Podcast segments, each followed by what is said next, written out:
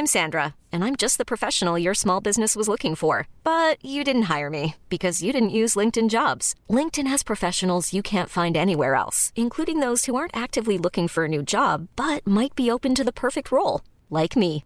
In a given month, over 70% of LinkedIn users don't visit other leading job sites. So if you're not looking on LinkedIn, you'll miss out on great candidates like Sandra. Start hiring professionals like a professional. Post your free job on linkedin.com/achieve today. Et déjà, je me souviens d'une l'année dernière de ma fille qui est invitée à un anniversaire. Et donc euh, elle me dit ah mais euh, on a vu à la cour de récré on va être tout habillé en princesse et, et moi tu vois de no way non ma fille tu ne seras pas en princesse. Et donc je trouve un truc euh, entre deux et donc elle est en magicienne. Donc ça reste une robe mais robe bleue un peu moins voilà. Presque elle voit pas trop la différence entre magicienne et euh, tu vois. Et en fait je me suis dit mais c'est un peu con en fait ma démarche. Parce que finalement ce que je veux lui transmettre qui est la notion de liberté d'être bah c'est pas de lui dire t'as pas le droit d'être une princesse. C'est t'as le droit d'être une princesse mais tu peux être aussi une magicienne mais tu peux être aussi une policière tu peux être aussi une pompière tu peux être une super héroïne et, et finalement c'est pas tant de rejeter le côté de bouh c'est mal d'être princesse c'est oui tu peux l'être Exécuté par qui? Fabrice Florent. Bonjour, bonsoir, bon après-midi à tous et bienvenue dans ce nouvel épisode d'Histoire de Daron, le podcast où chaque lundi, à partir de 6h du matin, je donne la parole à un père pour lui faire causer de son expérience de la paternité. Je suis Fabrice Florent, dans la vie je fais des podcasts d'interviews et de discussions et je crée des contenus. Si vous aimez ce podcast, allez écouter la bande-annonce de celui-ci pour en découvrir plus sur moi et mes autres podcasts. N'oubliez pas de vous abonner sur votre appli de podcast préféré, d'y mettre un cool commentaire et 5 étoiles, notamment sur Apple Podcasts, et de partager cet épisode autour de vous s'il vous a plu. C'est le meilleur moyen de m'aider si vous aimez mon travail. On est donc avec Pascal. Salut Pascal. salut Fabrice Comment ça va? Ça va super bien regarde on est bien là On est à Lille, euh, sur un rooftop et il y a du soleil. Donc voilà, bam, dans vos gueules les clichés là sur euh, sur le nord sur la région nordiste. C'est faux. Euh, non, ceci, il pleut- il- enfin, c'est- pas tous les jours. qu'il- non effectivement Calmons-nous. on est d'accord mais pour une fois c'est bon on a du grand soleil Pascal, je suis ravi de, de t'avoir. On, s'est- on avait fait connaissance euh, à l'époque de, de notre mobilisation avec euh, plein d'autres euh, plein d'autres darons. Euh, C'était en mai. il y a deux ans je crois non Plein confinement, mai 2020 là. ouais c'est ça bientôt Euh, deux ans ouais. Où, euh, où on s'était mobilisé pour la fête des pères autour de, de l'allongement du congé paternité. Et, euh, et en fait, bah voilà, ça avait été l'occasion de faire connaissance. Il y avait quelques quelques darons influenceurs. Enfin, je sais même pas comment comment, ça comment on s'appelait quoi. Mais c'est vrai qu'on c'était c'était hyper intéressant. D'ailleurs, j'ai reçu pas mal. Je, mettrai les liens si vous voulez parce que j'ai reçu pas mal de de mecs euh, qu'on avait reçus, euh, enfin que j'avais rencontrés à l'époque, euh, pour pour que vous alliez écouter un petit peu les différentes histoires. Et, et toi, tu t'étais là-dedans, enfin t'étais dans ce groupe aussi parce que tu as un blog depuis. Alors attends, 5 ans maintenant, c'est ça? Depuis depuis quatre ans ouais Depuis quatre ans? Depuis quatre ans Qui s'appelle Histoire de papa voilà avec un S. parce que histoire de daron c'était déjà pris oui, c'est vrai que ah oui, c'est vrai, fou. ça devait pas être euh, trop trop, tu vois. je crois qu'on l'a sorti à peu près en même temps Ah, c'est vrai. ouais je crois Euh, mais ceci dit, euh, Daron est vachement plus, euh, tu vois, il y a des gens qui sont là, non, moi Daron je Ouais, veux pas, alors que vrai. papa ça passe partout quoi. Ouais. Où tu, alors tu parles à la fois de ton expérience de, de toi, de ton expérience à toi en tant que père, euh, mais aussi tu récoltes plein d'histoires euh, différentes euh, et puis tu files aussi des conseils quoi. Un- Qu'est-ce qui t'avait donné envie à l'époque de, de lancer ce, de lancer ce podcast, bah en fait il y a ce podcast, Euh, ouais. ce blog, pardon. ouais exactement Déjà, Euh, t'as lancer un blog en 2000. euh, ça se faisait plus mais ça revient je crois c'est déjà Ouais. petit à petit. alors je- ouais alors est-ce qu'on dit blog est-ce qu'on dit site est-ce qu'on dit euh, Moi, je média pour le retour des blogs. c'est vrai Ouais, moi, je Pourquoi trouve, bah, je trouve que c'était fabuleux. Ah, ouais, tu trouves que c'est un bon support hein Bah oui, et puis surtout, ça permettait de pouvoir sortir des plateformes euh, qui t'enferment un peu dans leurs algorithmes, etc. Là où t'avais ton propre, Oui. ton propre, ta propre plateforme, quoi. Là, C'était pour le trop coup, je te rejoins complètement par rapport à. Avec les RSS, tu vois, où tu Ouais. pouvais t'abonner. Enfin bon, bref, moi, je suis un peu nostalgique Un de cette old époque. school, mais c'est Ouais, bien, c'est bien, ça revient. Euh, alors pourquoi histoire de papa? Euh, Et effectivement, comme tu l'as spécifié, c'est histoire de papa avec des S à histoire et à papa parce que j'avais pas du tout envie d'un truc euh, moi ma gueule et moi, tu vois, qui soit auto-centré juste sur moi. L'idée, c'était de se dire, ça faisait un an que j'étais papa. Ouais, c'est ça, ça faisait pile un an. Et en fait, je trouvais très peu de ressources qui parlaient des pères à cette époque. à cette époque, ça fait genre. Mais euh, il y a 4 ans, il y en avait très peu, ça a un peu changé. Euh, il y avait beaucoup de ressources qui parlaient des mères, mais vraiment très peu qui parlaient des pères. Et quand il y avait des ressources qui parlaient des pères, c'était parfois un peu dans des propos un peu caricaturaux, tu vois, en mode "Eh les gars, on sort de la grotte pour amener le gibier, c'est ça ton rôle de père." tu vois, et moi je m'y reconnaissais pas. C'est tellement clair, c'est tellement vrai en Tu plus. vois, c'est ça quoi. Et moi je m'y reconnaissais pas, je m'y retrouvais pas, je retrouvais pas non plus mes potes euh, autour de moi qui étaient pères. Et du coup, je me dis, je me suis dit que voilà, il manquait euh, voilà une ressource, un espace pour pour pour parler de cette euh, paternité à aujourd'hui.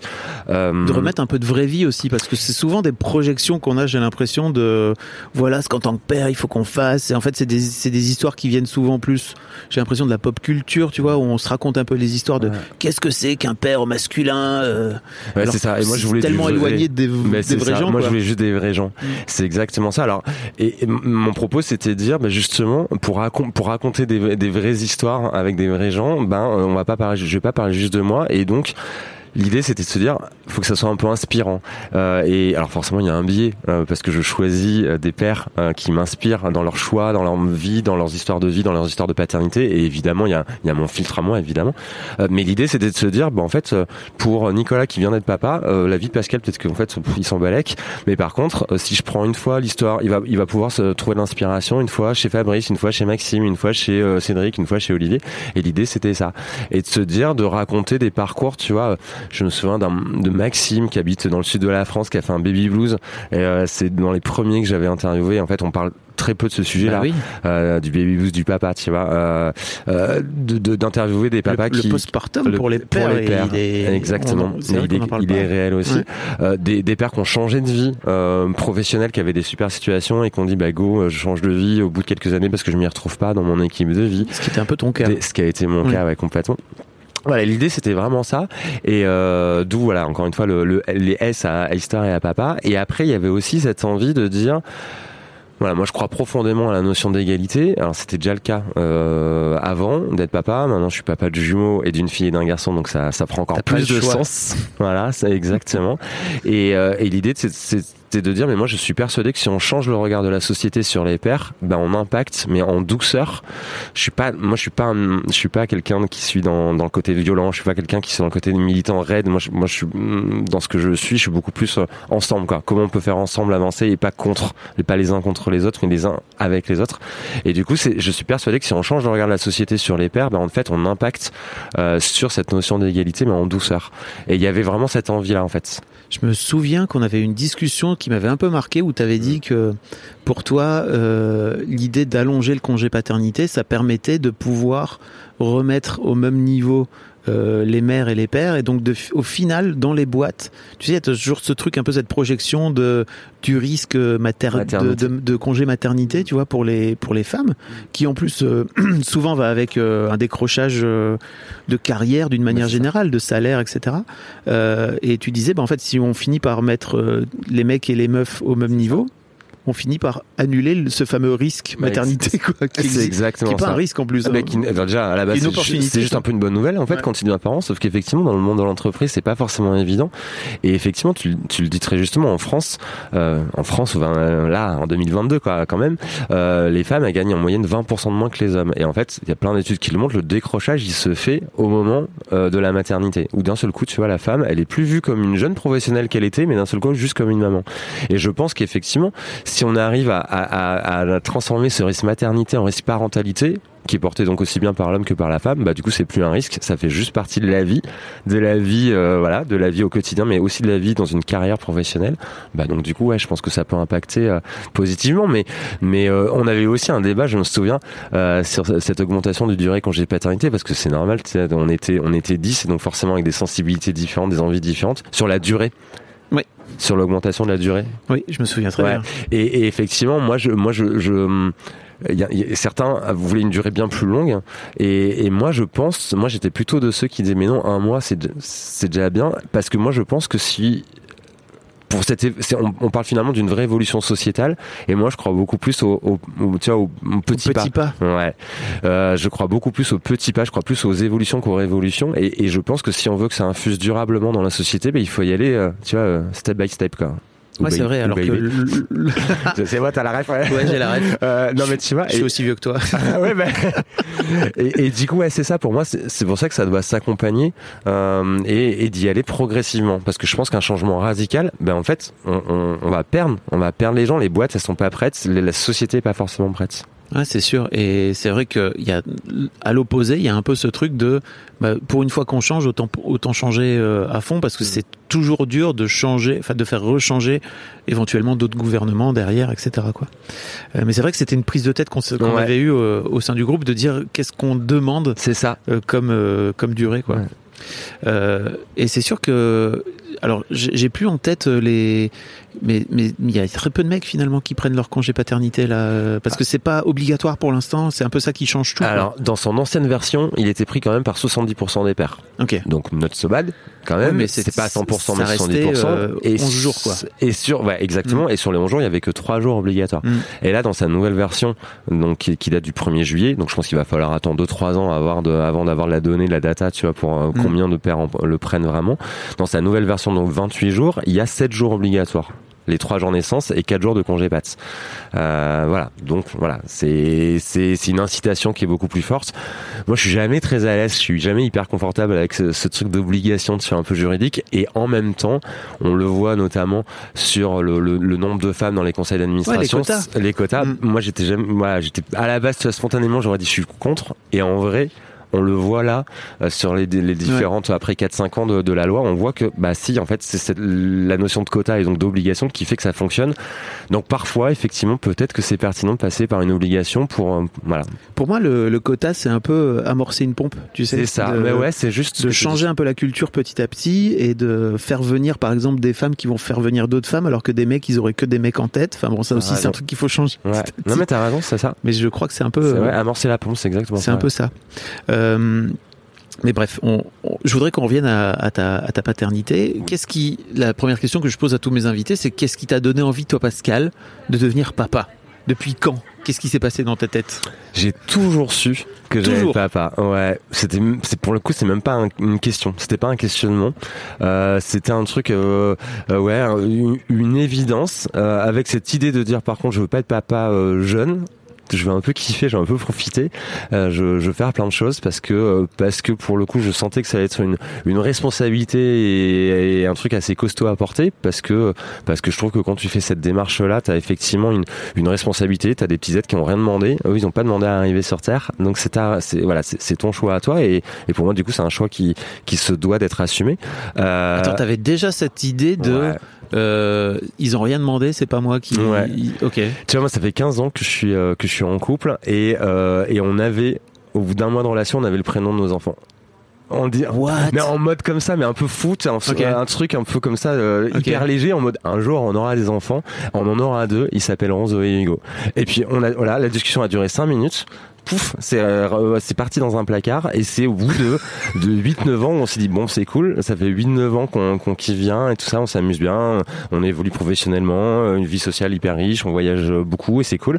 Et maintenant on a envie d'autre chose donc euh, voilà. Et, et c'est là où c'est revenu. Mais tu vois, il y avait un truc comme ça d'un peu d'évidence en fait. Zoé et Hugo, di- direct. Ouais. Et vous aviez, et 15 ans plus tard, vous aviez pas envie de changer de, de prénom. Vous aviez. Non, et puis du coup, en plus, effectivement, euh, voilà, la vie a décidé que c'est soit. c'est ouf. Oui.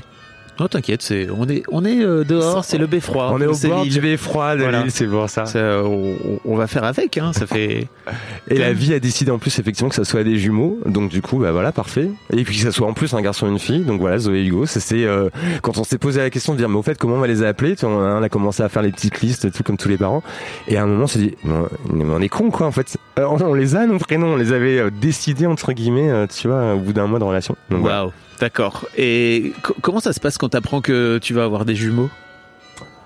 Bah des jumeaux. Moi, je t'avoue que J'ai envie de te dire des jumeaux. C'était mon plus grand flip hein, parce qu'il y avait des jumeaux dans la famille et je me disais putain t'imagines tu tu vas tu vas pour acheter euh, euh, une glace et en fait tu te retrouves avec deux glaces qu'est-ce Ouais. que tu fais avec ça? Il y en a une qui fond bon, non, je suis pas sûr que la métaphore marche mais Non mais si, non mais non mais si si, en vrai là, c'est- bien parce que alors là moi, moi ils ont 5 ans et demi et c'est vraiment là depuis euh, depuis 3 4 mois qu'il y a vraiment euh, ce truc justement vas-y vas-y ce truc C'est l'heure, hein, c'est l'heure. Ouais, c'est ça. Faut y aller, ce il est qu'il 11 c'est ça. Qui a, c'est depuis 3-4 mois, il y a vraiment ce truc de jumeaux où ils se comparent, tu sais, en mode, euh, non mais attends, Vava, euh, là moi, euh, regarde, j'ai 4 carottes, euh, et, toi, et moi j'en ai que 3. Et puis là, t'as, pas- t'as joué un peu plus avec, euh, avec ma sœur, alors maintenant faut que tu passes du temps avec moi. Tu vois, voilà. Ah et là, t'as vraiment ce truc où, comment c'est possible? Comment je peux faire pour me diviser, tu vas me couper en deux, mais je ne peux pas. Mais Donc, c'est voilà. pas possible. Il Donc, faut c'est leur apprendre. C'est leur apprendre, voilà. C'est leur apprendre effectivement que euh, que il y a du temps pour chacun. C'est toi d'être vigilant. Je, et en même temps, c'est le cas aussi dans des fratries. C'est juste que là, avec des jumeaux, ils ont les mêmes besoins au même moment en fait. En même temps. Euh, voilà. Et donc c'est juste de leur apprendre, de, de toi d'être vigilant à, à, à, à être juste et à pas privilégier effectivement l'un plus que l'autre. Et donc effectivement de leur dire, bah là, tu vois, euh, Zoé, je vais passer un temps avec toi, c'est cool. Et puis là maintenant, ça va s'arrêter parce que ton frère, il a aussi besoin d'avoir un temps euh, avec moi. Donc voilà, c'est c'est d'être vigilant à ça. Et puis après, au-delà de le conscientiser, c'est de le mettre en pratique quoi. Comment ça s'est passé la vie euh, en, avec, avec des bébés comme ça, euh, des jumeaux Ouais, C'était c'est costaud, hein. J'ai envie de te dire. Ça veut dire deux fois moins de nuit quand même, non? C'est- Voilà, là, t'es sur le sujet des nuits, gros Non, je- sujet polémique. Je- Si tu veux. Euh, ah mais- oui, non, parce que t'as des enfants qui ont fait leur nuit assez vite, C'est c'est ça, ça. Elle Et ça, est- et ça, du coup, tu sais, c'est le, je me suis fait une fois, mais défoncer dans un parc par Ah ouais une maman qui, euh, du coup, je sais pas pourquoi, m'interpelle et me pose cette question et, euh, et, et qui, du coup, n'a pas du tout aimé ma réponse parce qu'elle était en souffrance, parce qu'elle galérait de ouf avec ses, ses gamins qui avaient deux ans. Donc, du coup, je trouve que c'est le sujet hyper Mais, polémique. t'as- mais c'était quoi ta réponse euh, Mais c'est qu'effectivement, T'as dit que toi c'était dur, mais que parce que tes mais, mais moi, effectivement, je- nous, on a eu la chance que nos, nos enfants ils fassent leur nuit à, à 4 mois et des nuits de, de, de, de 20h à 7h le matin, quoi. Oui. Tu vois, donc euh, juste, voilà. Ça, tu pourras couper. Non, on va je pas- plaisante. On va pas couper, mais Non, ça mais peut du être coup, c'est un vrai sujet Ça polémique. peut être trop bien aussi d'inciter les gens à se réjouir pour euh, le raison. sommeil et, la- et les bonnes nuits de, des autres parents. quoi. C'est pas parce Oui. que toi t'es en train de galérer que tout le monde est obligé de galérer en même temps. quoi. C'est vrai. Mais c'est une chance. C'est vrai que ça te change quand même la vie. Il n'y a pas de débat qui, euh, où, euh, voilà, au bout de 4 mois, t'as tes enfants qui dorment, ça te change la vie, quoi. Et vous avez rien fait de spécial pour euh, Euh, je pense que, euh, je, je, donne-nous je- la recette parce que tu dis quoi? donne-nous la recette. Ouais, mais non, non, non, non. Je pense que, je pense qu'il y a, je sais pas. Moi, je me dis qu'il y a, il y a ce que, ce que sont les enfants déjà naturellement. Je pense qu'on n'est pas tous égaux sur le sommeil, enfin en bébé en tous les cas. Et après, effectivement, je pense qu'il y a une histoire de, de, de rituel, de cadre à mettre, euh, de, de trouver le juste équilibre entre ne pas accourir euh, au moindre euh, pleur, mais en même temps, évidemment, c'est pas laisser les bébés euh, pleurer un quart d'heure. Je pense que le fait qu'ils soient deux, euh, parce que des jumeaux, euh, je pense que mine de rien, ça les aide parce que ça les rassure. Ils sont à deux dans la même chambre, ça les rassure en termes de bruit, de présence, de d'odeur, de voilà. Donc je pense que ça, ça les aide aussi. Mais ça veut dire que potentiellement l'un peut réveiller l'autre aussi. Eh ben, tu sais quoi, ça n'existe pas. C'est Ah très ouais bizarre. Chez les, pour les nôtres, pour les Ouais. nôtres. C'est, je pense qu'ils sont tellement habitués que c'est, pas le cas. Là, hier, tu vois, euh, hier, ma, ma fille a fait un, un petit cauchemar. Euh, je suis plus vers 23 heures. Euh, et donc, voilà, une crise de pleurs. Et euh, j'y vais. Et euh, mon fils ronflait euh, juste à côté. Et ça ne, voilà, je pense qu'ils sont habitués, en fait. Tu vois. Waouh. Parce qu'ils dorment euh, encore dans la même chambre Ouais, ils dorment dans la même chambre. On leur pose la question, pas régulièrement, mais tu vois tous les, euh, voilà, tous les deux trois mois, parce que tu vois pour sonder leurs envies. Et c'est, euh, pour l'instant, c'est un niette de ouf de dire, mais non, non, on veut rester ensemble dans la même chambre. Ils sont ils, sont fusionnels. euh, Écoute, c'est une vraie question aussi sur les jumeaux. Ça, Alors, moi, j'ai découvert, hein. ouais, j'ai découvert un truc avec euh, avec l'école. Il y a une espèce de directive de, de l'éducation nationale qui qui conseille plutôt fortement aux parents de séparer les jumeaux à partir de la moyenne section maternelle. Ok. pour qu'ils soient complètement séparés sur la grande section et pour que du coup ils soient plus euh, armés pour le CP qui est un peu une transition importante et donc du coup nous ils sont en grande section donc la, la question s'est posée dès l'année dernière et, euh, et, et, et l'année dernière, et là cette année, parce que c'était il y a 15 jours là, la réunion avec leur maîtresse, euh, ben on a cette chance où ils ont trouvé un bon équilibre, et c'est ce que vraiment les retours que nous font l'école, c'est de dire, euh, en fait ils ont vraiment chacun leur bande de potes, alors c'est hyper cliché en plus, hein, ma fille elle a que des copines, mon fils il Ouais. a que des copains, C'est peut-être un peu plus simple entre guillemets que que t'es euh, un fils et. Ça, et ça, une je fille, pense quoi. que ça a joué ouais, sur, ce- sur cette histoire et de fusion et surtout de, de su- le sujet avec les, les grossesses gémellaires, enfin les- avec les jumeaux, c'est le côté euh, dominant-dominé en fait. Mm. Et nous, effectivement, ils ont chacun leur bande de potes et en même temps, ils ont ce truc de, ils se, ils, ils- ils se matent tu vois, en permanence. Et dès qu'il y en a un qui a un petit chagrin, eh ben, d'un seul coup, t'as l'autre qui rapplique Oh là là, et qui dit, hey, qu'est-ce qui se passe Zoé? Hey, qu'est-ce qui se passe Hugo? Et c'est vraiment, enfin, nous on n'est pas à l'école, mais tu vois, c'est ce qu'on nous raconte et c'est juste euh, canon. Alors ça aussi, je pense que ça, c'est il y a un côté un peu un peu naturel, mais c'est aussi ce qu'on essaie de beaucoup de leur apprendre dans notre éducation, cette notion de d'empathie et de dire de, on, on prend soin des autres. Tu vois, on fait attention aux autres et on vit pas dans notre monde et notre petit nombril et, et ça se, ça commence au niveau de la famille parce que c'est le plus évident et, et pour après leur apprendre que bah non. Tu veux dire que t'as appris ça à ta fille, mais pas à ton fils, hein, on est bien d'accord, parce que les garçons, normalement, c'est pas d'émotion. Hein. Ah, mais alors le dire, évidemment, hein. mais évidemment. Euh, ah, ça, ça, pour le coup, Alors c'est il y a des, ironie spotted hein, pour Ouais, les gens évidemment, qui. ah ouais, oui, t'as raison. Pardon, Second degré. C'est très ironique. hein. Oui, pour les euh, pour les teams premier degré, Ouais. t'as raison. Non, non, non, non. euh, ça, c'est non, mais c'est intéressant pour le coup. Je trouve dans la parentalité, c'est hyper intéressant euh, sur l'histoire de stéréotypes de genre quand tu te retrouves avec un garçon et une fille. Mm. C'est moi, ça a bousculé beaucoup, beaucoup de choses Euh, parce que il y avait, euh, moi, je me souviens, tu vois, à leur naissance, j'ai des potes qui euh, qui euh, qui nous ont offert euh, des, des petits cadres pour leur chambre, tu vois, des petits tableaux, enfin des petits trucs, euh, voilà, avec euh, pour mon fils quand je serai grand, je serai docteur et euh, et pour ma fille quand je serai grande, je serai princesse. Et tu vois, je me suis No c'est- un- vraiment. c'est un super ami. C'est vraiment, voilà, c'est. Tu leur as balancé les cadres à la gueule ou pas Mais limite, j'étais putain, mais non, mais c'est pas possible. Tu peux pas faire ça. Tu sais sur quoi on croit, ce qu'on défend. Ok. Et puis il y a, y a tout ça.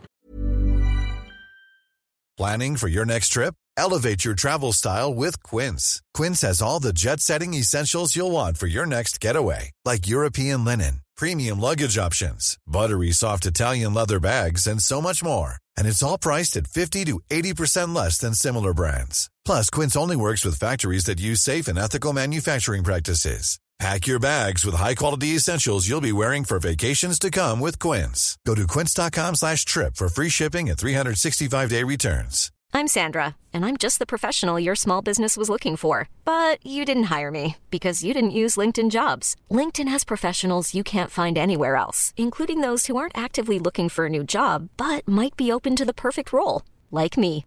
In a given month, over 70% of LinkedIn users don't visit other leading job sites. So if you're not looking on LinkedIn, you'll miss out on great candidates like Sandra. Start hiring professionals like a professional. Post your free job on linkedin.com/achieve today.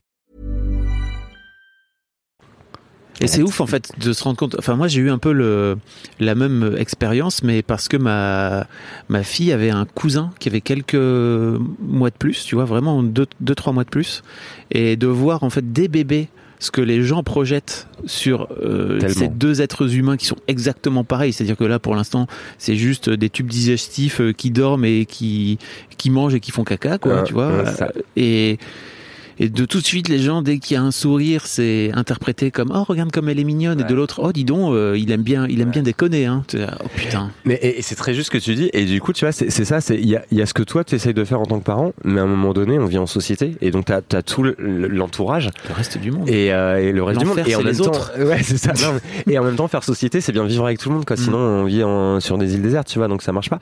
Et et, et, et ça, moi, je me suis vraiment pris euh, en pleine face. Alors avec les potes, puis après avec la, la, la nounou la semaine des enfants, et après à l'école. Et mais je- moi, je, je me revois, mais ma gueule par terre. Tu vois, mon fils qui revient de l'école en me disant, ah bah non, euh, euh, non Zoé, tu joues pas, tu peux pas jouer avec mon camion de pompier parce que les filles, ça, ça peut pas conduire les camions de pompiers. Euh, pourquoi? Comment te dire que Et là, tu te dis, mais c'est pas possible. Ça fait trois ans qu'on essaye de apprendre Ouais. différemment. Et en même temps, du coup, c'est assez intéressant. Moi, j'ai assez évolué sur le sujet. Dans Parce que je pense que la parentalité, c'est ça finalement, c'est pas de rester figé, c'est d'évoluer en permanence. Oh que oui. Et que tes enfants, ils sont très forts pour ça, ils te renvoient, euh, voilà. Attends l'adolescence. Ouais, oh, putain, j'imagine, j'imagine. Et, euh, et déjà, je me souviens d'une euh, l'année dernière d'un de ma fille qui est invitée à un anniversaire, du coup déguisée, et donc euh, elle me dit ah mais euh, on a vu à la cour de récré, on va être tout habillé en princesse. Ah, et, et moi, tu vois, de no way. Non, ma fille, tu ne seras pas en princesse. Et donc, je trouve un truc euh, entre deux, et donc elle est en magicienne. Donc, ça reste une robe, mais robe bleue, un peu moins, voilà. Et je l'amène, tout ça, euh, voilà. Et là, je vois effectivement toutes les petites filles qui sont, euh, qui sont en princesse toute rose et machin. On peut dire aussi que tous les garçons, ils ont, ils sont déguisés de façon complètement différente à chaque fois. T'as des pompiers, t'as des super-héros, t'as des machins. Non mais Ouais, tu vois. tout à fait. Il Il y a, il y a des chevaliers, il y a un panel beaucoup plus large. Exactement. Carrément. Et, euh, et du coup, machin, et, et, et ma fille, bon, non sujet, euh, limite, presque elle voit pas trop la différence entre Mm. magicienne et, euh, tu vois, c'était en- voilà, ils avaient trois ans et demi à ce moment-là. Ceci dit, je rentre à la maison et je réfléchis à tout ça. Et, et en fait, je me suis dit, mais c'est un peu con en fait ma démarche. Je suis, je suis un peu con parce que finalement, ce que je veux lui transmettre, qui est la notion de liberté d'être, bah c'est pas de lui dire t'as pas le droit d'être une princesse, c'est t'as le droit d'être une princesse, mais tu peux être aussi Une magicienne. une magicienne, mais tu peux être aussi une policière, tu peux être aussi une pompière, tu peux être une super héroïne. Et, et finalement, c'est pas tant de rejeter le côté de Ouais. bout, c'est mal d'être princesse, c'est oui, tu peux l'être. Mais déjà, ça veut dire quoi être princesse? Je pense que tu vois, la princesse de, de, de Walt Disney d'il y a un siècle est pas la même que la princesse d'aujourd'hui. On peut être une princesse activiste avec des causes, avec euh, voilà, avec euh, en faisant preuve d'empathie et voilà. Et euh, et surtout, encore une fois, on peut être une princesse, mais c'est juste que ça soit pas restrictif. Tu peux aussi être autre chose. Et du coup, c'était cool parce que du coup, moi, mon, mon message, il a, enfin, mon ouais, mon principe éducationnel sur ce sujet, il a complètement évolué, qui est plus de dire, ouais, on- tout ce que je veux, c'est que tu puisses être ce que tu as envie Mhm. d'être. Parce qu'au final, euh, cette euh, comment dire, ce manque de lâcher, enfin de cette envie de garder le contrôle en fait sur ce que ta fille euh, allait oui, mettre et en tu- disant un peu plus sur toi que. Mais oui, que et sur- puis, et, et puis c'est une projection effectivement euh, à moi. Et du coup, en fait, en faisant ça, ben, je lui transmets mine de rien des petites névroses, je lui transmets un truc. Et c'est pas son, tu vois, elle a pas. Dans pas- 10 ans en thérapie, papa il a pas Mais voulu ouais, que, que je sois en une princesse. princesse à 3 ans. C'est ça. Mais euh, mais c'est vrai. En même temps, tu vois, moi je trouve que la parentalité c'est compliqué parce qu'on est bombardé d'injonctions non-stop et, et cette question de stéréotype de genre, elle, elle fait partie euh, des injonctions qu'on reçoit. Et et, et je trouve qu'effectivement c'est pris dans ton tourbillon de parents, faut arriver à un moment donné à mettre sur pause et de dire ok attends, il y a tout ce que je reçois comme injonction, ce que je lis, ce que j'entends, mon podcast, mon blog, tu vois, ce que je lis un peu mon blog. Et, je sais que moi, à chaque fois que j'écris, c'est quelque chose que j'ai toujours en tête. Comment euh, comment faire en sorte de pas euh, que mon propos soit pas l'injonction. Tu vois que ça soit une ouverture de chakra, que ça soit des chemins possibles, mais que ça soit pas une injonction parce que parce que pour en subir, moi, je trouve que c'est très relou et très chiant et donc j'ai pas envie d'être le messager d'injonction. Mais euh, mais effectivement, je trouve que c'est- pas facile quand t'es parent dans, dans, ton tourbillon d'arriver à mettre sur pause en disant ok. Mais en fait, moi, je veux quoi vraiment Et qu'est-ce qui me semble juste, euh, tu vois, pour mes enfants? Je pense à ça, mais comment t'as vécu toi le fait de quand t'as découvert que t'allais avoir un fils et une fille? Moi, j'étais hyper content. C'est vrai? Ouais, j'étais hyper content. Non, j'étais vraiment hyper content parce que euh, parce que euh, ben, Ça, t'a pas fait peur en fait, tu vois. Il y a beaucoup de pères qui sont soit dans ce truc très, euh, ok, j'ai une fille, donc il y a un côté, ça va être ma princesse justement. Ça- en tout cas, elle va beaucoup m'aimer, etc. Et d'un autre côté, euh, comme c'est un mec, c'est cool, je connais déjà, quoi. Tu vois. T'étais pas dans ce truc-là? non, alors j'entends, ouais, j'entends ce que tu dis, euh, mais non, Ok. non. Après, euh, je pense que j'ai la chance aussi, tu sais, de, et c'est, assez, euh, c'est, assez injuste pour le coup dans la vie, mais je suis pas quelqu'un qui, qui a beaucoup de peur en fait, tu vois, euh, et du coup, je suis pas trop entravé par ça, donc euh, je, suis quelqu'un qui, euh, suis un peu chiant, hein, mon cerveau ne- a du mal à s'arrêter, euh, mais, mais pour autant, c'est, rarement des peurs. Euh, donc j'ai plus vu ça moi en mode c'est génial, c'est un terrain d'apprentissage de l'autre monde.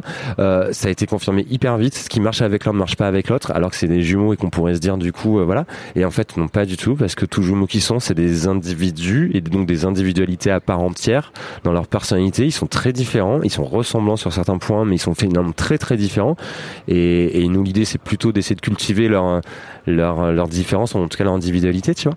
Euh, tu vois nous par exemple pareil, c'est pas, c'est pas, euh, je, je, je, lâche pas une injonction, mais euh, nous, ils sont jamais habillés pareil. Ah, j'allais t'en parler. Ouais, jamais. Ok. Nous, c'est pas du tout un truc qu'on souhaite.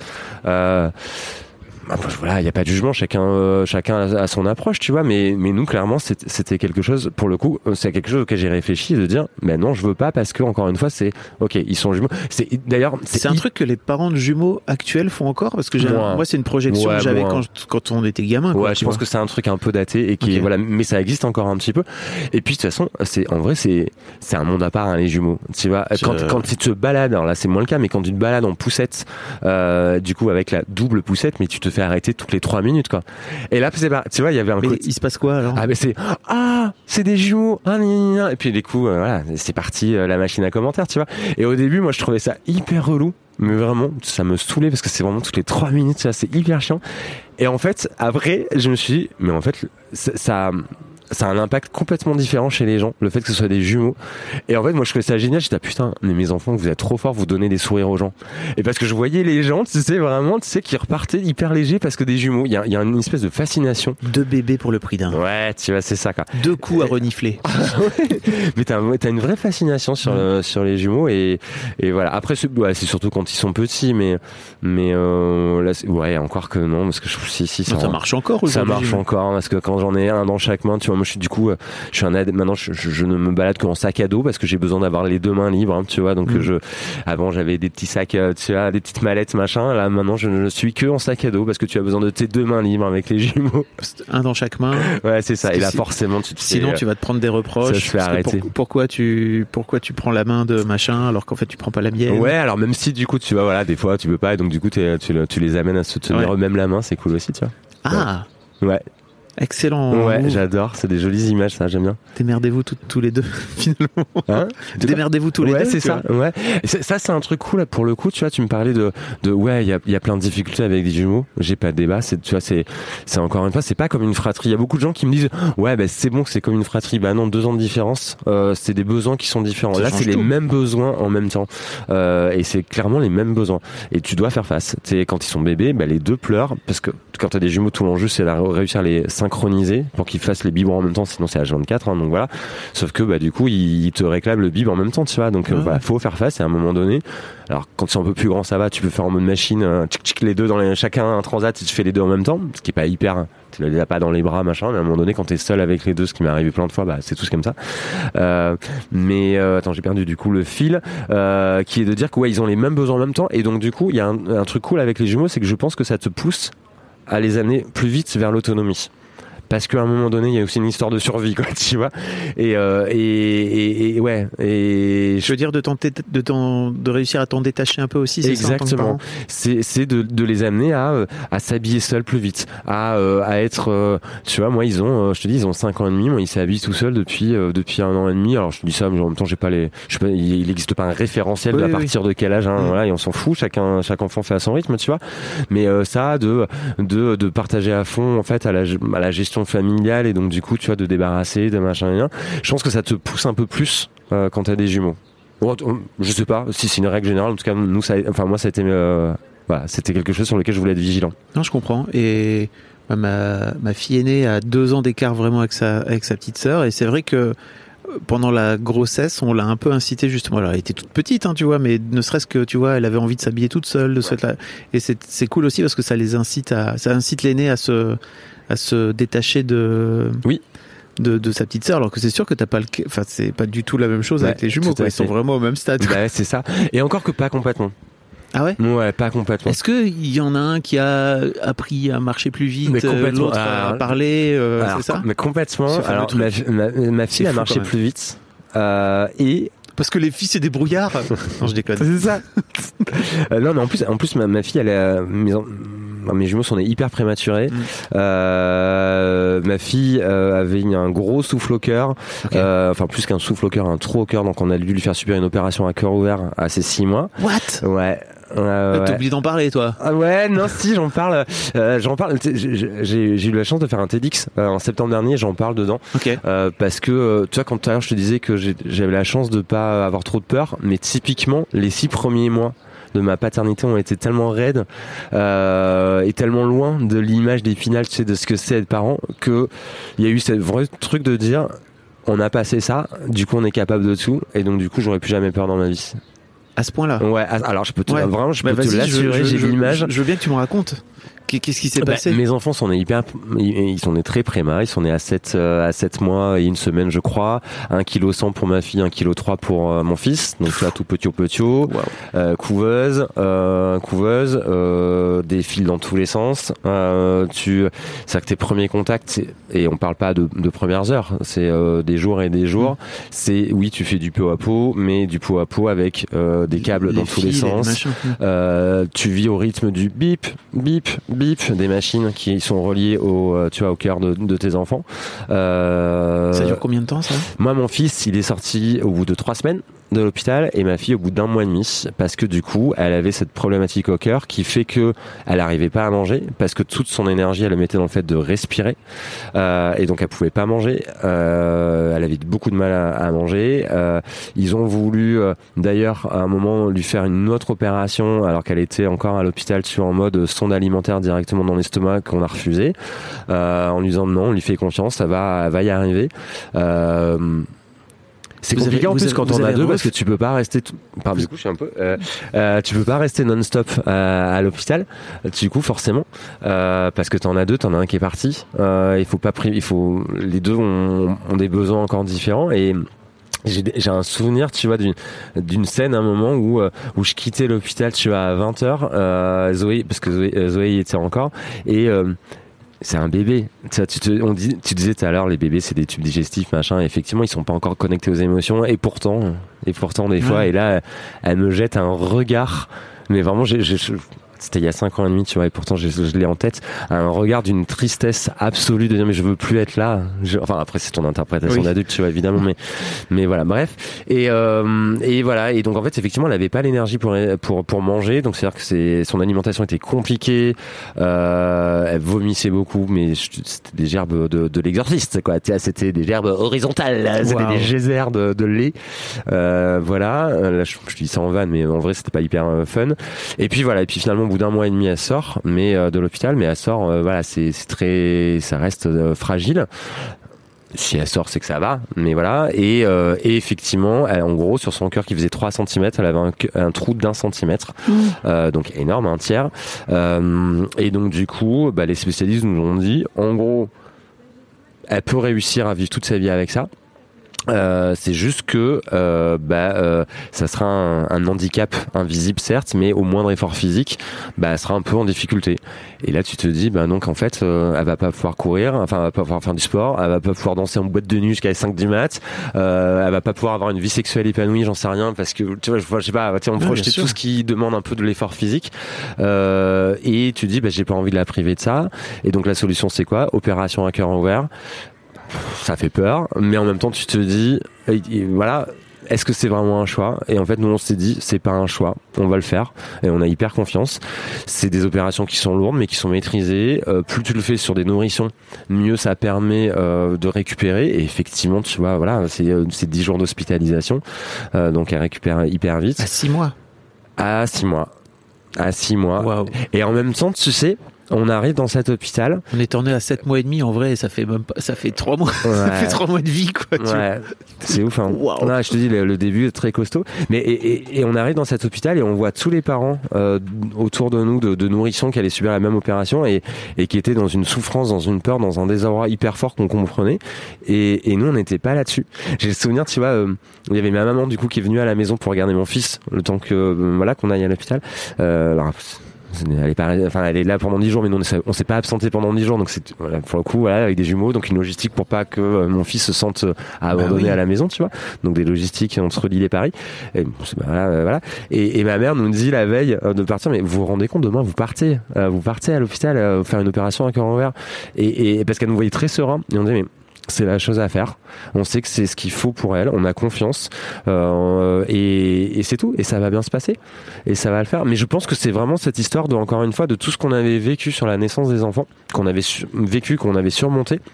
Moi, j'ai une image, un peu barge, hein, mais euh, où je suis assis sur des marches de l'hôpital euh, et, et, j'ai ce- cette conscientisation de dire putain tout ce qu'on est en train de traverser. Ma- mon fils est sorti de l'hôpital, mais pas ma fille. Mais on est sur la fin et de se dire et de voir le mot peur qui sort de ma tête, un peu comme tu sais, dans, comme, en- dans un cartoon, vois, en mode, Ouais. en mode nuage, et, et, et de le voir partir et de dire on y arrive. On fait face. Euh, nos enfants, ils ont besoin qu'on soit solide, euh, qu'on soit confiant, qu'on soit serein. Et ils ont, c'est c'est ce qu'on leur doit. En fait, c'est notre responsabilité pour qu'ils, pour qu'ils récupèrent mieux de tout ça, quoi.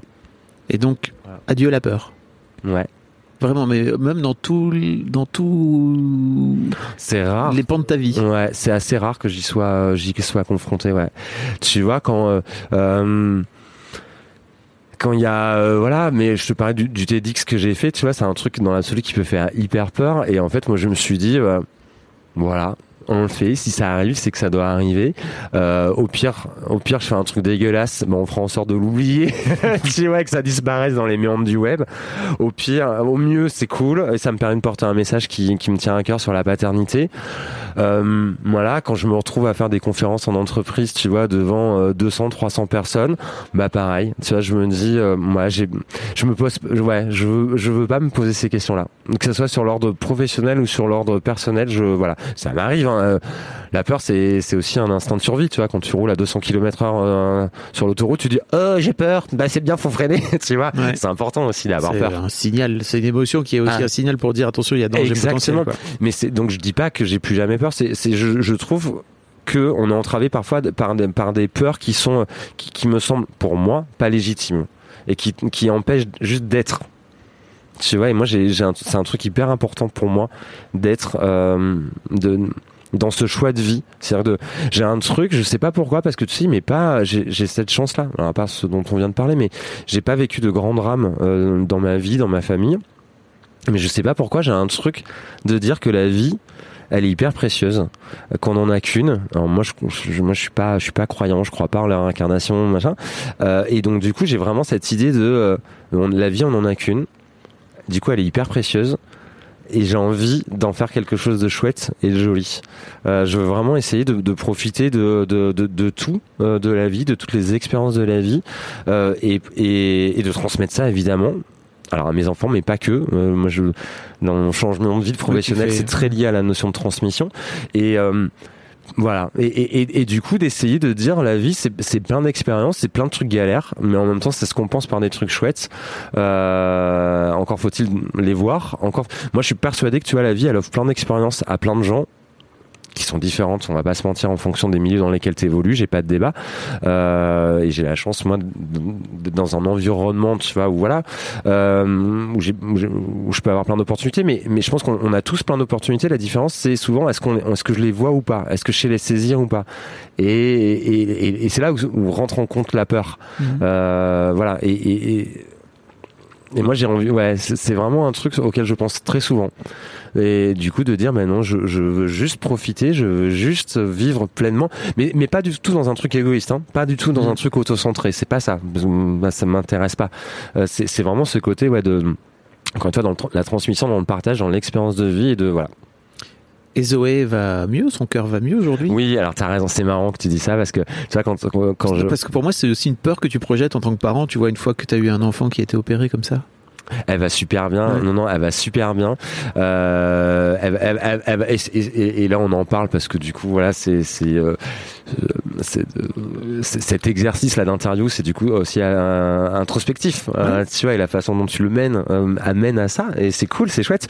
Mais c'est fait plus partie de notre quotidien. Elle a eu une fragilité pendant les deux premières années où du coup, elle nous a enchaîné des bronchiolites et du coup, de par sa fragilité, des bronchiolites hyper raides. Donc du coup, on a fait deux, trois, ouais, trois, je crois, ces jours aux urgences, euh, voilà, de, de cinq jours voilà, euh, là elle est, elle est suivie par un par une sa cardiopédiatre une fois par an, tu vois, et tout va bien tout va bien. Elle est euh, pleine de vie, pleine d'énergie. Elle a, euh, elle a, euh, elle a une cicatrice, voilà, sur sur son torse. Alors, en tant que femme, voilà, il va falloir l'accompagner parce que même si c'est léger, parce qu'on fait très bien les choses aujourd'hui, ça reste au niveau de la poitrine, donc entre les seins. Euh, donc, il faudra faire en sorte que ça, ça n'entrave pas sa féminité, mais en même temps, c'est son histoire. Mmh. ça fait partie de son histoire et on en parle. voilà, on en parle. elle sait ce qui lui est arrivé. voilà. Ouais, c'est cool. Enfin, je trouve que c'est, oui, je suis très d'accord avec toi. Tu parlais de ton changement professionnel, qui, a, qui a aussi euh, qui a été déclenché aussi par euh, par la paternité, c'est ça? Ouais, complètement. En fait, moi j'ai euh, euh j'ai été pour faire simple, tu vois, cadre sup voilà dans communication management pendant 13 14 ans, canon, hyper bien, j'ai appris plein de choses, c'était une super expérience. et mes parents, je bossais beaucoup et je me suis et quelques mois avant la naissance des enfants, je me suis un peu interrogé sur justement le, le père que j'avais envie d'être. Moi, je crois beaucoup à la notion d'exemplarité dans la vie en général et et je me suis interrogé sur ouais, le père que j'avais envie d'être. J'ai regardé. Qu'est-ce que tu veux dire par exemplarité? Je te coupe, mais. Sur l'exemplarité, Ouais. euh, bah c'est, je pense, je, je crois à cette notion de euh, de- d'incarner euh, ce qu'on ce qu'on ce qu'on pense qui est important pour soi euh, et, et l'incarner pleinement. C'est-à-dire que tu peux pas, je je me vois pas. Enfin, je trouve que ça n'a ça fait pas sens de d'apprendre à mes enfants, tu vois, justement à prendre soin des autres. Si toi tu le fais pas, tu vois, enfin, il y, a- il y a une dichotomie. euh, voilà, t'es pas aligné, ça marche pas, et du coup, les enfants, ils peuvent pas comprendre. Euh, tu vois, je, je- encore une fois, on a la chance de vivre dans, dans un environnement qui est privilégié. C'est hyper important pour moi de le faire comprendre à nos enfants.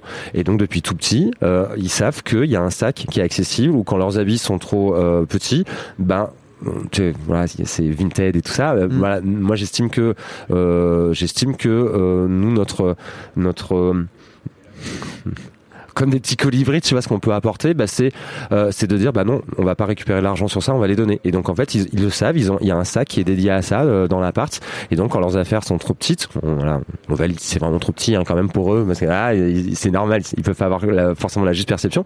Ils savent que ça va dans ce sac là, ils disent ah bah ça euh, voilà ce pull encore hier soir elle me l'a fait Zoé, euh, ce pull il est trop petit donc je vais le mettre dans le sac pour donner à d'autres enfants. Et, et, et c'est ça, c'est si, toi tu, tiens ce discours là mais que toi tu le fais pas, voilà. Donc la notion d'exemplarité elle est euh, elle est pour moi au, quotidien. Elle est vraiment au quotidien dans ce que t'es, dans ce que tu dis, dans tes actes, dans tes c'est voilà, c'est ouais, c'est c'est euh, c'est c'est euh, c'est donner corps à tes idées. Tu vois, sinon ça reste que les. Moi, il y a une phrase que j'aime beaucoup, que j'utilise mais tout le temps, c'est euh, les- les- la tête dans les étoiles et les pieds sur terre. C'est, euh, tu sais, moi je crois beaucoup à cette notion d'équilibre. Le mot juste dont je parle beaucoup, tu vois, donc, que j'utilise souvent, c'est ça. Et en fait, c'est de trouver cette juste équilibre, ce juste équilibre entre du coup tes idées et puis euh, ce que tu mets en pratique. Sinon, sinon ça reste juste au niveau des idées et c'est cool. On a besoin d'idées, mais je pense que pour des, pour les enfants, si tu le, si tu le traduis pas par des actes, bah voilà, ça fait pas complètement sens quoi. Et donc, Ouais, du coup, on s'est perdu. Attends. non, c'est moi qui t'ai perdu parce que Non, je t'ai demandé ce que tu voulais dire par exemplarité, mais Ouais. tu, tu parlais de, effectivement de ce changement professionnel. Voilà. euh, Et du coup, effectivement, le- donc je me suis posé la question de quel père j'avais envie d'être. J'ai regardé qui j'étais au niveau professionnel. Et en fait, au niveau professionnel, je bossais énormément, euh, euh, avec une valeur argent qui était hyper forte, avec un côté très individualiste parce que c'était la culture de la boîte. Euh, et je me suis dit, avec plus trop de sens. Et je me suis dit bah, du coup ça matche pas. J'ai l'impression d'avoir deux personnes tu vois. Quand je me regardais dans le miroir je voyais complètement deux personnes complètement différentes. Et je me suis dit bah, c'est pas ça que j'ai envie d'être euh, pour mes enfants. Voilà. Vraiment. Donc vraiment cette prise de conscience euh, et du coup de se dire bah ok bah go. On fait ce choix de, de négocier son départ. Alors que tu vois t'as quand même ton entourage qui te dit mais t'es ouf tu vas être papa, encore plus de jumeaux. Là, là pour le coup, c'est les peurs des gens. De, c'est des projections. De dire, mais ça coûte un bras les couches, ça coûte un et puis voilà. Et moi, j'avais ce truc de dire, mais je sens que ça va être un bouleversement dans ma vie. Bah, il y a là. On y va, mais jusqu'au bout, tu On vois. Et donc, dire y gens- compris sur la vie, sur la Ouais. vie euh, professionnelle. J'allais dire, on peut peut-être dire aux gens de faire attention quand ils viennent euh, donner leur avis sur euh, des changements que vous, que, que d'autres personnes en face de vous. euh, faites gaffe. Est-ce que les choses que vous êtes en train de, de leur dire euh, sont des projections que vous êtes en train de leur coller à la tronche qui viennent de vous, quoi Mais les avis, c'est souvent ça, en fait. Et, et- et en vrai, moi, je me rends compte. Les vois- autres sont des miroirs, c'est terrible. Mais non, mais, non, mais Ouais. tu vois, ça- et et je me rends compte qu'en fait, que même quand tu es là dans une approche un peu de, de conseil auprès des gens, en fait, je, je- c'est un, sujet qui m'interroge beaucoup parce que tu vois, moi, moi, là, j'anime des conférences sur le sujet, là, et en fait, tu dis, les gens, ils peuvent comprendre que quand ils expérimentent, Mm. quand tu leur partages des, des choses, des conseils, des expériences, des machins, ça- ils entendent. Ok, mais ça reste un peu, tu vois, au niveau un peu macro, quoi. Tu sais, ça reste, ok, j'entends, c'est des mots. Mais, mais en fait, c'est que quand tu expérimentes les choses que tu Ouais. comprends, tu peux donner tous les conseils du monde. Pff, en vrai, c'est quand tu es confronté à la situation. Tu vois? Et moi, du coup, ça m'interroge sur tout ce truc qui fait partie de moi, de, de ce que je suis, tu vois, d'être dans ce partage-là et de dire, ok, c'est cool, c'est peut-être un peu inspirationnel, mais en vrai, euh, voilà, les, les gens, ils- c'est quand ils vivent le truc qu'ils comprennent, quoi. Clairement. Euh, voilà, bon. C'est pour ça que tout ce qu'on fait là, tu Mais vois, oui. euh, on dit des trucs, tu vois, mais en fait, euh, c'est important de les vivre, quoi. Mais en fait, ouais, mais non, mais oui, mais du coup, tu vois, c'est, c'est, euh, Mais c'est cool quand tu fait- reviens après de te dire ah putain en fait euh, je, je, je- enfin moi par exemple il y a des interviews que je réécoute trois ans plus tard où je me dis putain mais en fait je l'avais pas capté comme ça Ouais, le moment, de ouf. sur le moment De ouf. Mais du coup, je trouve que ça t'amène aussi, du coup, en tout cas, moi, j'essaye de vachement d'être dans une, c'est pas facile, hein, euh, mais euh, franchement, c'est pas facile, mais d'être dans une démarche d'humilité. C'est de se dire, en fait, ce qu'on fait, ce que moi, ce que j'essaye de faire, c'est, euh, Voilà, moi tu sais des fois quand on me demande ce que je fais dans la vie, quand je, quand je suis un peu en mode un peu lyrique, tu vois, je me dis, mais je, je dis aux gens que je suis un jardinier, mais pas en mode, tu vois, dans la terre. C'est moi mon job c'est de planter des graines. Après, ça m'appartient plus. C'est aux gens de les faire grandir. Mais moi, j'essaie de planter des graines et je pense qu'il faut rester. Enfin, je déteste le il faut, donc pardon. Euh, J'essaye de rester humble et de dire, voilà, moi, je plante des graines, je plante des messages. Voilà, c'est important pour moi. Je pense que ça contribue à quelque chose, que ça a un peu d'impact. Voilà. Après, faut. Mais tu sais, sur l'histoire de, de notre euh, de notre engagement sur le congé Ouais. paternité, je me souviens après, enfin trois trois mois après, quand ça a été annoncé sur l'augmentation, tu vois, on a eu aussi des, des, des réactions différentes entre nous. Et, y a, euh, et, et j'ai pas nommé parce qu'on s'en fout, c'est pas le sujet, mais tu vois, t'en as certains, ouais, c'est notre loi et machin, c'est c'est grâce à nous. Et moi, tu vois, moi, c'était pas mon approche. Moi, Mon approche, c'était de dire, euh, on a peut-être remis un coup de projecteur. Après, c'était euh, une réforme qui était euh, qui faisait consensus Oui, qui était dans les tuyaux qui était dans les moment. tuyaux. Emmanuel Macron, globalement, il avait besoin d'un- petit virage à gauche, Ouais. donc ça rentrait dedans, ça faisait un consensus plutôt euh, voilà, global. Voilà, nous, on a juste mis un coup de projecteur. Et, je- et je- et je trouve que, enfin voilà, moi je trouve que c'est important d'avoir cette, ce truc-là, tu vois, de se dire que, ouais, c'est bon quoi, en vrai. Tu vois, dans tout ce qu'on fait, on, voilà, on, on, on apporte des petites choses, mais voilà, faut rester, euh, voilà. Euh, Est-ce qu'il y a un- de vie, on a complètement- de quoi? Mais non, mais du coup, changement de vie, nanani, nanana, et Oui. toutes ces questions euh, que je me suis posées. Donc, du coup, effectivement, j'ai décidé de devenir euh, indépendant depuis 5 ans. ouais. Et ça fait six ans, bientôt 6 ans. ouais. et, et en fait, comment ça se comment ça se goupille avec ta vie de ta vie de père aujourd'hui, cette, cette nouvelle vie? C'est, euh, c'est, alors, c'est un chemin. Hein. C'est-à-dire que euh, la réponse que je t'apporte aujourd'hui, Oui. euh, elle aurait été hyper différente il y a 6 ans. Et peut-être que dans 6 ans, elle sera complètement différente. Tu vois, voilà. Je te disais tout à l'heure que je crois au côté, euh, enfin, au côté de la vie, euh, voilà, et qu'elle elle est précieuse, mais j'ai fait tellement de fois le constat que la vie, euh, rien n'est figé, Mhm. que par définition c'est mouvant, et que du coup la vérité d'un jour c'est pas la vérité de demain, et voilà. Donc encore une fois un peu d'humilité, tu Ouais. vois. Voilà, là ma réponse, elle, elle ne vaut que pour aujourd'hui. Euh, c'est, euh, euh, c'est, moi, moi ça m'amène beaucoup plus de liberté ça mène beaucoup plus de liberté et de choix. Euh, alors, il y a des fois où j'ai pas le choix, hein, parce qu'à un moment donné, euh, j'ai des engagements professionnels qui font que, voilà. Euh, mais tu vois, cet après-midi, tu, bah, tu le vois, là, il fait hyper beau, machin.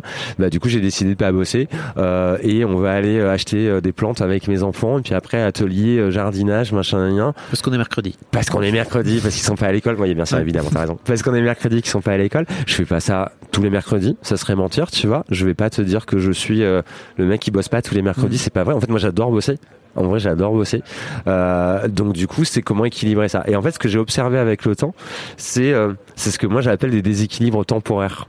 Euh, et encore une fois, en fait, je trouve qu'on a souvent tendance à regarder sa vie à, tu vois, à, petite, hum, tu vois, à, petite échelle, en fait, sur une semaine, sur deux semaines. Et moi, je trouve que c'est intéressant de la regarder plutôt. Alors, c'est pas la regarder sur 10 ans, mais la regarder sur sur six mois. Et, et quand quand je regarde ça, moi, j'ai des périodes où je bosse beaucoup et j'ai des périodes où je bosse très peu. Et en fait, du coup, quand je bosse beaucoup, c'est pas hyper ok pour moi parce que ça m'éloigne de mon objectif d'avoir du temps pour mes enfants. Et en même temps, je sais que dans un mois, dans deux, que c'est temporaire Mm. et que du coup, dans un mois, je vais avoir beaucoup plus de temps. Depuis que je suis indépendant, euh, je, je suis parti pendant deux mois d'été, les deux mois d'été. Euh, ce qui veut pas dire je ne bosse pas. Ça m'arrive sur les deux mois, tu de me bosser pendant deux trois heures, mais globalement, et ça veut pas dire non plus que je suis les deux mois avec mes enfants. C'est pareil. J'ai Ouais. besoin d'avoir une semaine avec mes potes.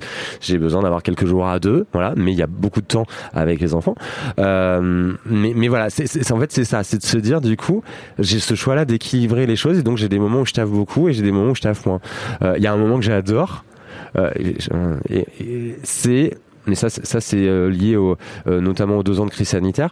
Euh, c'est quand je bosse à la maison, je bosse pas tout le temps à la maison, c'est d'être là à 16 Ils mes enfants, ils ont une nounou pour l'after school et pour enfin pour la précole et pour le mercredi. Et et pour autant, j'adore être là à 16h30 quand ils rentrent de l'école et prendre le goûter avec eux de 16h30 à 17h. C'est un moment qui est pas toujours cool. Typiquement, je l'ai fait hier. Je le fais, tu vois, deux- fois par semaine en moyenne. Et c'est hier, c'était un moment où ils avaient passé une mauvaise journée. Et en fait, pendant une demi-heure, c'était pas du tout un moment cool pour moi parce que ça a été la décharge émotionnelle de tout le monde. J'ai passé une demi-heure à, gérer des crises. Par contre, pour eux, je trouve c'est canon parce qu'en fait, ils ont cet, cet espace-temps en fin de journée où ils déchargent ça. Ben après la journée elle est pas terminée. Et donc en fait de 17h jusqu'à 19h30 où ils vont aller se coucher, euh, ben, ils ont deux heures et demie sur lequel ils, ils peuvent profiter pleinement parce qu'ils ont fait cette décharge. Alors que si j'étais, si je les retrouve à 18h, 18h30, 19h, ben en fait ils restent avec ça. Et donc ça c'est un moment que j'adore. Et il y a des moments, c'est, il y a des fois c'est hyper cool parce qu'ils ont passé une bonne journée. Il y a des fois c'est juste dégueulasse. Et hier c'était dégueulasse. J'ai pris cher. Je me suis fait défoncer. Ils ont, ils m'ont hurlé dessus pendant une demi-heure. C'est tout. Là tu dis mais pourquoi j'ai fait ça? Et en fait tu dis si allez c'est bien, c'est bien pour eux. J'en chie mais c'est pas grave, c'est bien pour eux. Euh, Est-ce qu'il y a un truc ou plusieurs trucs que tu aurais aimé savoir avant de devenir père et, et que tu aimerais partager? Euh, ouais, c'est euh, hyper intéressant cette question. J'aurais aimé savoir. En fait. Oui, euh, oui, j'aurais aimé savoir des choses. Je suis pas sûr que j'aurais été en capacité de les entendre. Mm. Ça, re- ça, on reconnecte à ce qu'on disait tout à l'heure, c'est qu'en fait, tu peux entendre des choses, mais c'est quand tu les vis. Euh, je crois que j'aurais aimé entendre que tout passe. C'est un truc que je dis souvent moi aux futurs parents. Là, j'ai des potes qui viennent d'être parents de, jumelles et, euh, et c'est ce que je leur dis depuis des mois. C'est-à-dire que quand t'es quand t'es dans des moments d'intensité euh, hyper raide, tu vois en gros moi ce que je dis, moi je trouve que les deux premières années avec des, des enfants, c'est quand même une logistique hyper raide. Le 2-4 ans, euh, t'es dans la gestion émotionnelle qui est hyper raide et nous en tout cas pour les nôtres, on voit une- un vrai, un vrai switch à partir des 4 ans où là t'es sur autre chose et où c'est voilà, il y a beaucoup plus d'échanges et machin. Mais mais du coup, ouais, des fois t'es dans des, des espèces de tourbillons. Alors là, je te parle, tu vois, je t'ai fait un truc deux ans, deux ans, donc c'est- c'est tout passe, mais ça Mhm. prend du temps pour que ça passe. Mais effectivement, voilà, ça, que que que tout passe, que quand t'es en galère, quand t'es euh, quand t'es euh, quand t'enchaînes, euh, enfin quand t'enchaînes c'est pas ça, mais quand t'as deux trois rendez-vous, enfin euh, voilà séjours aux urgences et tu te dis mais c'est pas ça, ça va pas être ça ma parentalité, ça va pas être ça ma paternité tout le temps ça. Non, mais en fait c'est des moments ça passe. Quand t'as quand t'as effectivement la la voilà la gestion émotionnelle où l'enfant il est débordé par ses émotions, que c'est dur pour lui, mais en même temps c'est déjà dur pour nous en tant qu'adultes, donc euh, oui comment ça peut ne pas être autrement pour les enfants? Mais euh, tu te dis putain pourquoi j'ai fait ça, pourquoi? Et tu te dis non en vrai voilà ça tout passe quoi. Euh, Imagine Zoé Hugo retombent, euh, tombent sur ce podcast dans 10 ans. Qu'est-ce que tu as envie de leur dire? J'ai envie de leur dire que j'essaye de, de faire au mieux, euh, que je suis persuadé qu'ils auront des failles, tout en Bon, Ils auront 15 ans et demi, hein, ils auront des failles. ils auront des, ils seront en plein, le- le- ils seront au moment où on découvre ces failles peut-être. non, mais je pense que c'est ça, c'est se dire que voilà, ils, ils seront. euh, Je suis pas, je suis pas, un, je suis pas un papa parfait. Euh, en même temps, heureusement, c'est chiant. Euh, J'essaye de faire Hi, this is Craig Robinson from Ways to Win, and support for this podcast comes from Invesco QQQ. Invesco QQQ is proud to sponsor this episode and even prouder to provide access to innovation for the last 25 years. Basketball has had innovations over the years too. We're seeing the game played in new ways every day. Learn more at Invesco.com slash QQQ. Let's rethink possibility. Invesco Distributors, Inc. mieux tu vois ça m'arrive de gueuler sur mes enfants. Il y a deux mois euh, il y a eu un moment émotionnel dans, voilà, où on a perdu mon beau-père euh, il- voilà et je rentrais l'enterrement de deux jours. Euh, je suis rentré avec toute ma charge émotionnelle. J'ai pas du tout capté que au moment où j'allais passer la porte euh, bah, les enfants qu'on avait fait garder du coup par les potes euh, étaient eux dans une autre énergie. Euh, j'ai fait une erreur c'est à dire qu'en fait je me suis pas reconnecté à moi tu vois sur un petit espace de voilà ce qui on va dans, le décalage dans lequel on va être. Du coup je te les ai défoncés parce qu'ils étaient hyper excités. Moi j'étais pas du tout là dedans donc je les ai hyper engueulés. Et quand je les ai couchés après je me suis mais merde j'ai hyper mal fonctionné j'ai mal réagi. Et du coup on en a parlé au petit déj le lendemain matin et en fait je trouve ça cool finalement parce que je veux pas leur donner un truc de dire euh, bah non ça existe pas de ça existe pas un monde où on crie pas parce que c'est un monde de bisounours et la vraie vie elle est quand même hyper dure je trouve. Le, vrai, le monde il est quand même assez violent. Et je- j'espère qu'il sera il le sera un peu moins dans 20 ans pour eux mais voilà. Euh, mais je le maîtrise pas de toute façon. Donc voilà. Par contre ce que je peux maîtriser c'est effectivement leur apprendre que que euh, que des fois on est débordé par ses émotions que c'est pas cool mais que l'important c'est d'en avoir conscience d'avoir conscience de de, l'impact qu'on a. Et là que j'avais eu que j'avais mal mal agi mais que voilà que j'avais pas pu faire autrement. Et pour et je leur ai expliqué pourquoi j'avais pu faire et je me suis excusé et voilà. Et du coup avec leur regard hyper mignon mais c'est pas grave papa tu sais c'est rien on t'aime c'est pas grave voilà. Voilà mais bon tu sais parce que la, perception elle est différente forcément entre eux et moi. Donc leur dire ça leur dire que que j'espère que ouais c'est ça que qui comprendront qu'on a fait au mieux, qu'on a fait probablement pas tout bien, évidemment, qu'ils auront leurs failles, qu'en même temps être adulte, ça fait partie de, c'est aussi ça, c'est faire avec, avec ses failles, euh, que euh, que j'espère qu'ils euh, qu'ils auront pris. Ce qui est le plus important pour moi, c'est cette notion de, encore une fois, d'équilibre entre la liberté d'être, d'avoir toujours le choix dans leur vie, que la vie elle est précieuse, encore une fois, donc ils l'amènent comme ils l'entendent, et et en même temps de de d'être auprès des autres. Tu vois, en gros, mais mes deux piliers éducationnels, j'aime pas trop ce, j'aurais pu trouver un truc plus mieux, ben, plus mieux. J'aurais pu trouver un truc plus juste. De valeur, c'est ça que tu veux Ouais, c'est, c'est, pour moi, c'est de, la confiance en soi et l'empathie. Okay. Parce que je pense que quand tu as confiance en toi, tu peux tout faire dans la vie et que du coup, quand tu as une juste estime de toi, une juste confiance en toi, justement, tu peux être un peu moins travé par tes peurs. Donc c'est vraiment ce que j'essaye de leur apporter. Et l'empathie, parce que c'est hyper, parce qu'on vit dans un monde et que du coup les autres sont importants. C'est un peu, tu vois, les, les deux. C'est ce que je voudrais qu'ils, voilà, si que euh, s'ils écoutent ça dans 15, dans 10 ans, dans 20 ans, c'est, euh, j'espère qu'ils auront ça. Bah, dans si leur tu, cœur, dans leur tête. tu l'as incarné, normalement ça devrait le faire. J'espère. On espère. Ouais. Euh, un grand merci à toi Pascal. C'était Bah, super. Merci à toi Fab, c'est cool.